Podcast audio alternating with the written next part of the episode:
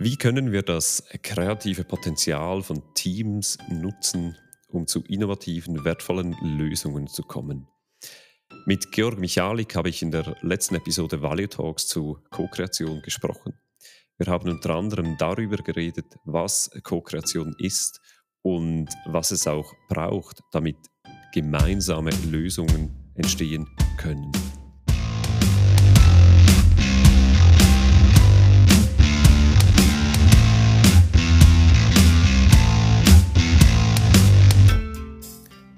Hallo und herzlich willkommen zu Value Talks, dem Podcast zu Business Agility, Scrum und allen weiteren Themen rund um Agilität. In Value Talks ist regelmäßig ein Gast bei mir im Studio und wir unterhalten uns zu einem Schwerpunktthema. Persönlich, direkt, authentisch.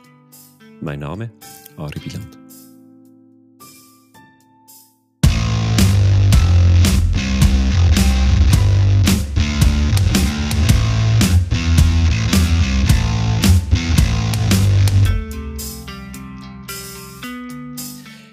Dieser Episode, im zweiten Teil unseres Gesprächs, gehen wir mehr darauf ein, wie Co-Kreation mit agilen Frameworks zusammenspielt. Herzlich willkommen, Georg.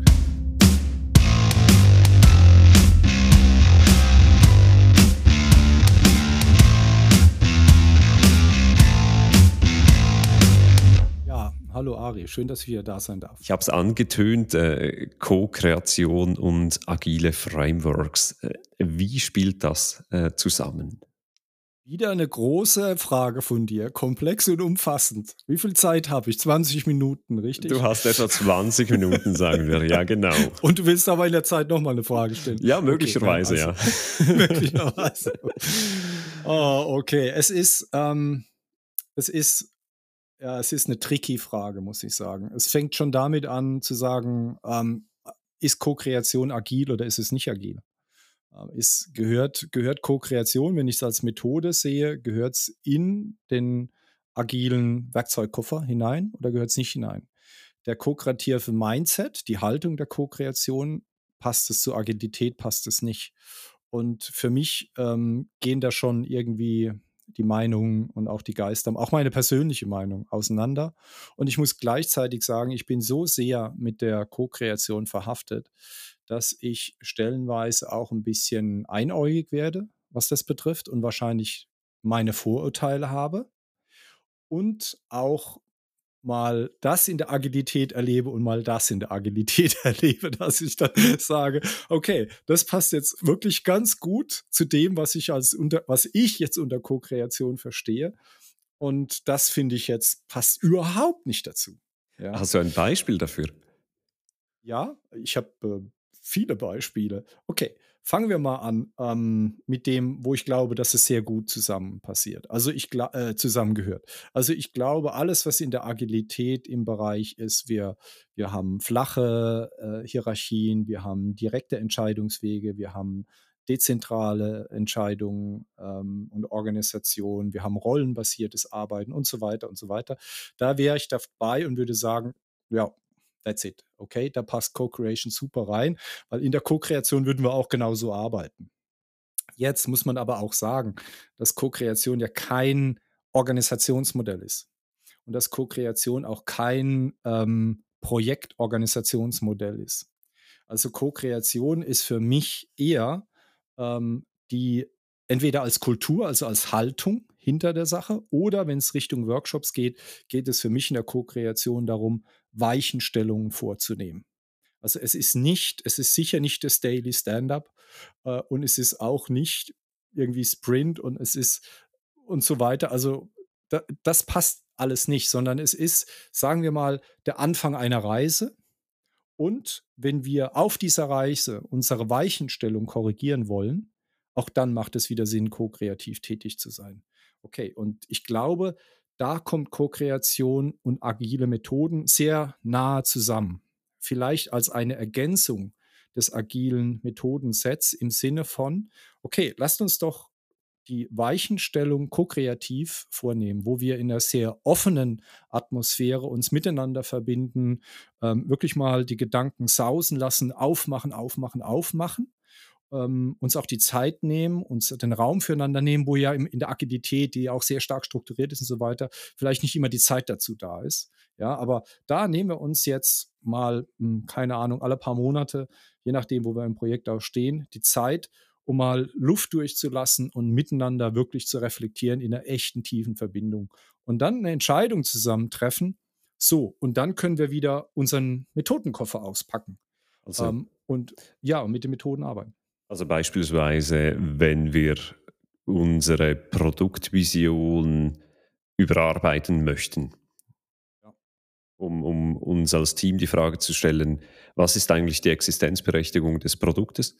Wo wollen wir mit diesem Produkt hin? Genau. Also wirklich diese grundsätzlichen, wo, wo soll die Reise überhaupt hingehen? Da, wo eben dieses gemeinsame Denken äh, notwendig wird, wo wir offen aufeinander zugehen und, und uns wirklich von innen heraus ähm, darauf einlassen. Und natürlich auch mit der Erfahrung, die wir gemacht haben. Also es ist keine Retrospektive in dem Sinne, aber das retrospektive Denken und das ganzheitliche Denken ist schon sehr wichtig.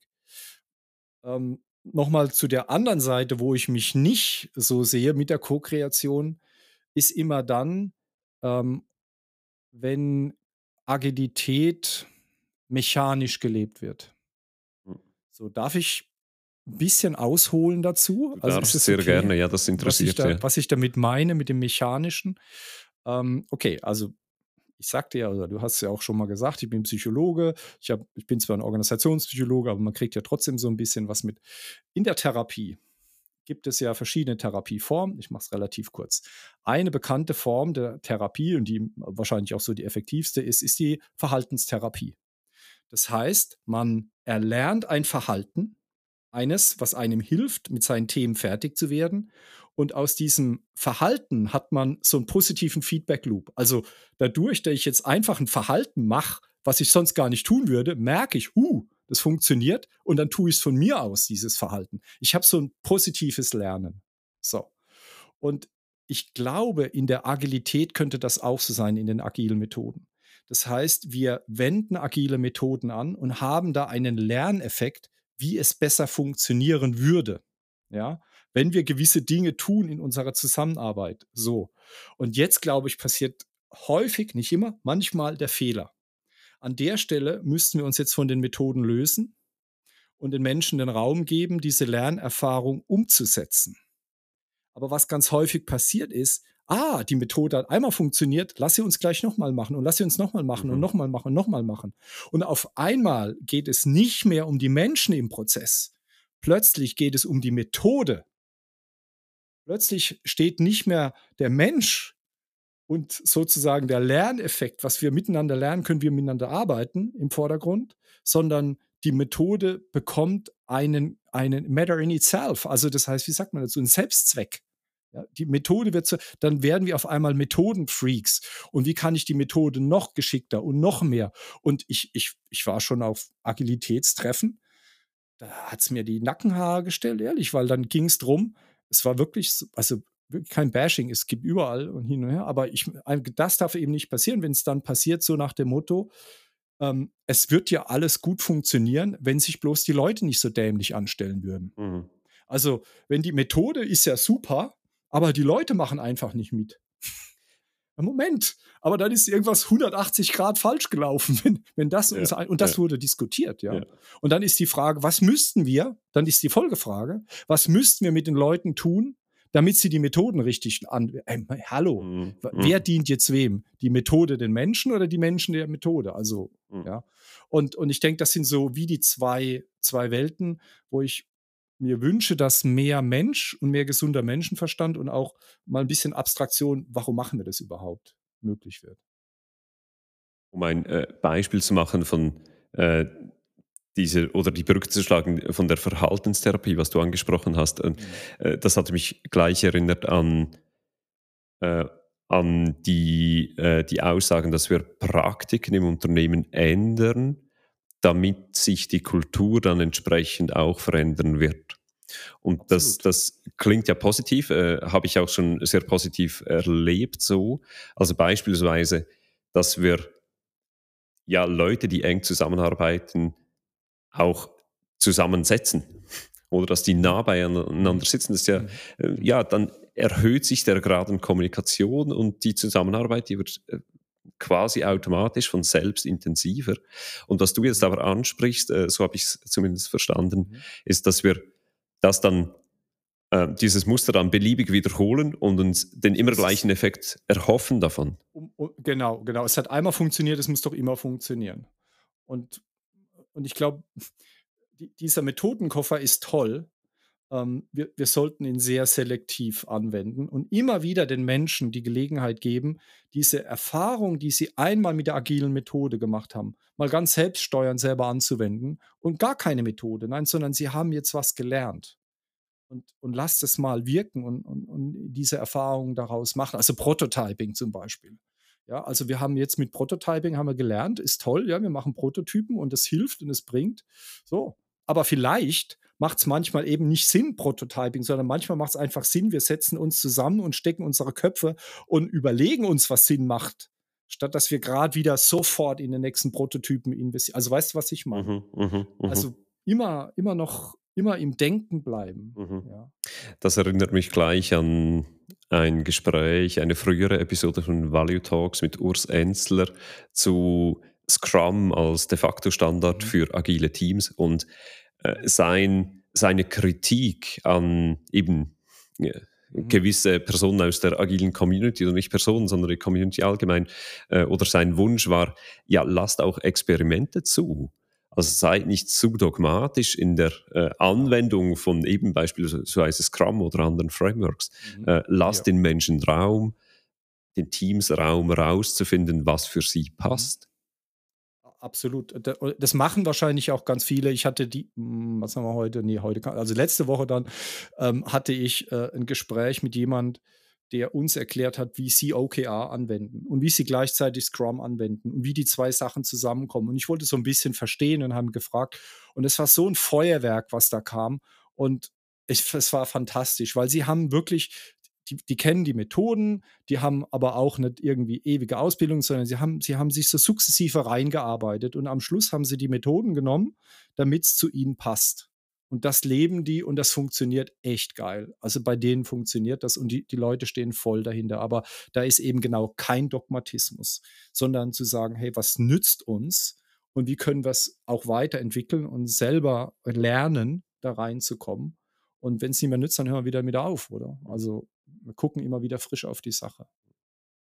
Ein Aspekt, den du auch noch angesprochen hast, ganz äh, zu Beginn dieser Episode, ist ähm, die Haltung, die hinter Co-Creation äh, steckt. Also, dass äh, wir schaffen jetzt etwas gemeinsam.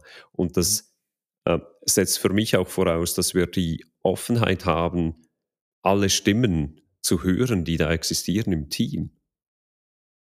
Ja, also der Co-Creation Mindset, den beschreibe ich so vom Ich zum Wir zum Ziel vom Ich zum Wir zum Ziel, Englisch I, We, Goal. Ähm, so fangen wir den ko-kreativen Prozess immer an. Er beginnt immer bei den Individuen. Ja, wir fangen nicht beim Ziel an. Wir haben vielleicht ein Thema, das kann schon sein, dass wir ein Thema haben, aber dann wissen wir, warum wir da sind, wegen diesem Thema. Aber dann kauen wir nicht auf diesem Thema rum, sondern wir geben erstmal den Individuum im Raum den Platz, den sie brauchen, um gesehen zu werden. Für Menschen ist es extrem wichtig, dass sie verstehen, dass die anderen sie sehen und wahrnehmen. Weil erst wenn, wenn ich als Mensch weiß, dass der andere mich sieht und wahrnimmt, weiß ich, dass er überhaupt eine Chance hat, mich zu verstehen. Und da bin ich wieder bei diesem Vertrauensthema, wovon wir das letzte Mal geredet haben. Dann wächst dieses Vertrauen. Und ich habe eben, wenn ich der andere mich nicht kennt, wenn der mich nicht sieht, wenn der mich nicht wahrnimmt, dann vertraue ich dem nicht, weil er kennt mich ja nicht. Wie soll er denn wissen, was wir gemeinsam bauen, wenn dieses Ich keinen Platz hatte? So. Und ähm, nach diesem Ich, wenn man den Menschen, meine Erfahrung, den Raum gibt für dieses Ich, entwickeln sie ganz von selbst die Neugierde in das Wir, also vom Ich zum Wir. Das passiert von selbst, weil die, Leute haben gar kein Interesse, stundenlang über sich zu reden. Nein, sie wollen mal einfach gesehen werden. Hey, das sind meine Werte oder sind meine Stärken und was sind denn deine, was denn deine Familie und wo kommst du her und so. Schnupper, schnupper und ein bisschen tiefer gehen vielleicht auch und das sich so kennenlernen und dann über dieses Wir reden. Was haben wir denn gemeinsam? Wo unterscheiden wir uns auch? Das passiert aber, das muss ich schon gar nicht mehr machen, weil wenn die Menschen diesen Raum für ihr Ich hatten, dann entwickeln sie eine natürliche Neugierde auf die anderen Menschen im Raum. Das muss ich gar nicht mehr pushen. Das ist, passiert ganz von, von, von selbst.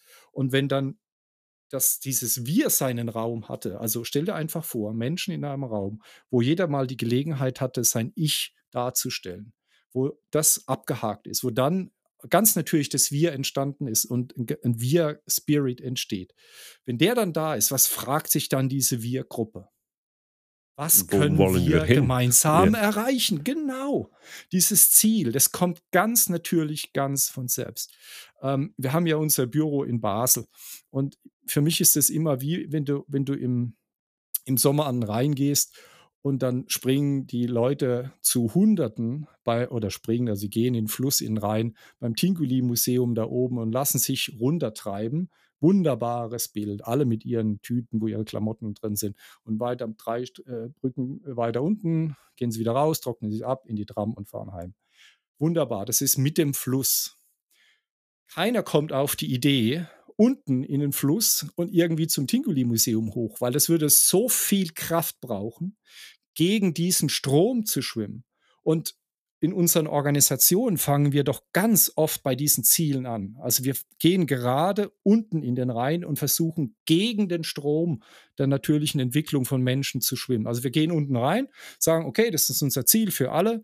Ähm, das brechen wir auf Abteilung, also auf wir runter. Und dann in diesen Wirs, in diesen Abteilungen geht es dann zu den Teams und dann dort zu den Individuen. Und dann, da das keiner kapiert und keiner will, hat man dann Bonussysteme und Haltesysteme und Retention-Systeme und Vier-Tage-Woche und Schlag mich tot und Homeoffice, damit wir die Leute nicht davonlaufen, weil das so ein krankes System ist, was nicht funktionieren kann weil es immer gegen die Kraft, ich kann dieses System gegen den Strom schon aufrechterhalten, aber ich muss dauernd Energie reinpusten. Ich brauche dauernd Energie, damit ich gegen diese Strömung, die mich nach unten zieht, also Richtung dritte Brücke, dass ich gegen diese Strömung ankämpfen kann. Und wenn ich aufhöre, wenn ich aufhöre, diese Energie ins System zu pumpen, was passiert dann? Dann ist es wie, es dreht sich um und geht wieder mit dem Fluss, der natürlichen Fluss der Dinge, ich, wir, Ziel. So sind Menschen gebaut. Und unsere Organisationen funktionieren gerade umgekehrt. Und das macht für mich überhaupt keinen Sinn. Es, es geht wirklich alles ganz von selbst. Ich weiß nicht, warum wir uns solche Mühe geben. Gegen, doch, ich weiß schon warum. Warum denn? Aber es ist die Angst vom Kontrollverlust. Ja. Es ist die Angst, die Kontrolle zu verlieren. Es ist nur eine Angst. Wenn wir dieses Vertrauen entwickeln würden, Menschen sind kommen zur Arbeit, weil sie ihre Selbstwirksamkeit erleben wollen, weil sie was im Leben erreichen wollen, weil sie, weil sie Freude an der Arbeit und an ihren Mitmenschen haben wollen, weil sie ihren Mitmenschen dienen wollen, weil sie da sein wollen für die anderen. Wenn wir das verstehen würden und nicht davon ausgehen, dass die nur kommen, homo economicus mäßig, um möglichst viel Geld abzugreifen und sich an der warmen Kaffeemaschine zu erfreuen, wenn wir das anfangen würden zu verstehen, ja, dann würden wir auch aufhören, dieses, dieses, diese, diese Energieverbrennungsmaschinen aufrechtzuerhalten. Und was könnte jetzt für jemand, der äh, diesen Podcast gehört hat und der findet, ja, stimmt eigentlich, ich würde gerne damit aufhören. Was könnte da ein erster Schritt sein? Das ist, ähm, mag jetzt etwas widersprüchlich klingen. Ähm, solange man sich in einem hierarchischen System bewegt, muss man die Organisation hierarchisch ändern. Also wir können ähm, hierarchische Systeme meiner Erfahrung nach nur mit sehr viel Aufwand, auch da wieder eigentlich gegen die Energie, von unten nach oben ändern. Also je weiter wir mit der Hierarchie, also wir brauchen praktisch die Hierarchie, um sich selbst abzuschaffen. Wir, also alles, was so Guerillataktik ist, meines Erachtens funktioniert das nicht. Also das heißt, zurück zu deiner Frage, ja, wenn das einer hört und es ist ein Entscheidungsträger oder er ist in einem Gremium von Entscheidungsträgern, dann würde ich ihn dazu einladen, mal genau über diese Themen mit seinen anderen Entscheidungsträgern Trägern zu sprechen. Und zwar in der entspannten, ruhigen Atmosphäre, am besten während eines Waldspaziergangs. Also mal die Zeit nehmen zur Reflexion und sagen, hallo Leute, ähm, können wir mal aufwachen? Können wir mal einfach nur Mensch miteinander sein und einfach mal hinschauen, was da passiert? Und uns dann die Frage stellen, glauben wir, glauben wir, dass wir die Weisheit mit Löffel gefressen haben und glauben wir, dass wir besser wissen als der ganze Rest der Organisation, was für unser Unternehmen wirklich gut ist. Und wenn wir das glauben, dann würde ich sagen, ja, macht weiter so. Und wenn wir, wenn wir das nicht glauben, dann würde ich sagen, okay, wenn wir das nicht glauben, warum machen wir dann weiter so? Das ist die Frage, glaube ich, die man sich am Anfang stellen müsste. Hm. Ein starkes Votum von dir, Georg. Wenn wir jetzt noch einen Blick in die Zukunft werfen, fünf Jahre von jetzt, zehn Jahre von jetzt, wo stehen wir dann mit unseren Organisationen? Ich hoffe nie, dass ich jemals so vermessen sein werde, darauf zu antworten. Lass mich umformulieren. Was ist dein Wunsch, wo wir dann stehen? Ah, okay. Das gefällt mir gut. Nein, also tatsächlich mache ich mir ein bisschen Sorgen. Also, ähm, wenn ich bei unseren Kunden schaue, dann stehen die zu unterschiedlichen Graden alle an der gleichen Stelle. Bei manchen, die haben noch ein bisschen mehr Puffer, manche scheinen schon über den äh, den kritischen Punkt, den Tipping Point hinweg zu sein, da wo wir in so einen Zustand von Gleichzeitigkeit ähm, reinkommen. Das heißt, die, die, äh, die Entwicklung ähm, der VUCA-Welt, die Entwicklung der Komplexität um uns herum, ist stellenweise so stark fortgeschritten, dass, so ist meine Befürchtung, manche Organisationen gar nicht mehr, wie man so schön sagt, Zeit haben, ihre Säge zu schärfen. Das heißt, früher ähm, würde sagen, vor Corona ähm, und vor fünf, sechs Jahren, da ging es oft die Diskussion, ging dann in die Richtung, was müssten wir denn investieren, dass wir, dass es besser wird? Wir könnten sozusagen die Säge schärfen und die Frage war eher, wollen wir die Säge schärfen ähm, oder wollen wir sie nicht schärfen? Ist es uns die Investition wert? Ich, mein, mein Eindruck ist, dass immer mehr Unternehmen gar nicht mehr die Säge schärfen können weil in dem Moment, wo sie anfangen, versuchen besser zu werden, bricht der ganze Laden zusammen. Das heißt, sie haben gar nicht mehr die Zeit dazu. Ähm, das ist so ein bisschen meine Befürchtung. Ähm, dass es stellenweise tatsächlich, also ich auch jetzt auf die Gefahr ein, dass man sagt, was ist das für ein Schwarze, ja, aber das muss man einfach realistisch sehen. Ich meine, äh, ich war, war, neulich in einem, in einem, in einem Board-Meeting und da hat man sich genau auf das, was wir hier besprechen, verständigt. Und dann sagte einer zu seinen anderen Board-Members und sagte, das ist eigentlich eine gute Idee, wir müssen öfter über so Dinge reden. Allerdings, lieber Kollege, wenn ich in deine Agenda schaue, dann finde ich in den nächsten zwei Wochen auch nicht nur eine halbe Stunde, wo ich mit dir reden könnte. So, und das meinte ich, wenn wir, wir sind stellenweise so weit, dass uns selbst die guten Vorsätze nicht mehr, weil, weil es gar nicht mehr geht. Wir sind so im, im Feuerlöschen, könnte man sagen, dass wir gar nicht mehr, wir sind so im Feuerlöschen, dass wir gar nicht mehr dazukommen, in die Zukunft zu schauen. Also wir sind nur noch am, am Brand bekämpfen. Und wenn das natürlich ähm, in der Breite passiert, dann kommen wir in sowas, wo, wo wir vom persönlichen, individuellen Burnout in sowas wie ein organisationales Burnout kommen, wo die Organisation einfach nicht mehr handlungsfähig ist. Und, und ich kann alle Firmen und Organisationen, die sagen, nein, so weit sind wir noch nicht, dazu einladen, so schnell wie möglich diesen Waldspaziergang zu unternehmen. So schnell wie möglich ich glaube nicht, dass noch sehr viel Zeit ist, um einen Unterschied herzumachen. Und ehrlich, auch wenn, wenn jetzt der ein oder andere Hörer sagt, Hörerin sagt, das ist ein Schwarzseher, kann schon sein. Aber ich bin nicht der Einzige, der das sagt. Ich bin nicht der Einzige, der das sagt. Also hört rum. Hört rum, was die anderen sagen, was meine Kollegen sagen, die unterwegs sind. Ja. Also ist so wiederum, was wäre mein Wunsch? Mein Wunsch wäre, dass wir diesen Turnaround schaffen dass wir, dass wir es schaffen, da rauszukommen aus diesem Hamsterrad, das, wo wir eigentlich gar nicht mehr wissen, dreht das Rad uns oder drehen wir das Rad? Also wir drehen alle am Rad, aber dreht uns das Rad oder drehen äh, wir das Rad? Also wir sind alle in diesem Hamsterrad und ich würde mir wünschen, dass wir diese Zeit nochmal finden, um da rauszukommen und zu sagen, hey, lasst es uns anders machen. Und letztendlich als Organisation uns auch ein Stück weit Richtung mehr Menschlichkeit, äh, das ist äh, etwas, was ich von dir raushöre, äh, zu bewegen. Also Menschen mehr als Menschen zu sehen und auch ja, ein Umfeld zu, zu gestalten, in dem wir Mensch sein können und so auch dann ähm, als Organisation überlebensfähiger werden. Und nicht, weil ich ein Humanist bin, ähm, bin ich nicht, sondern weil ich glaube, es ist die einzige Lösung. Hm.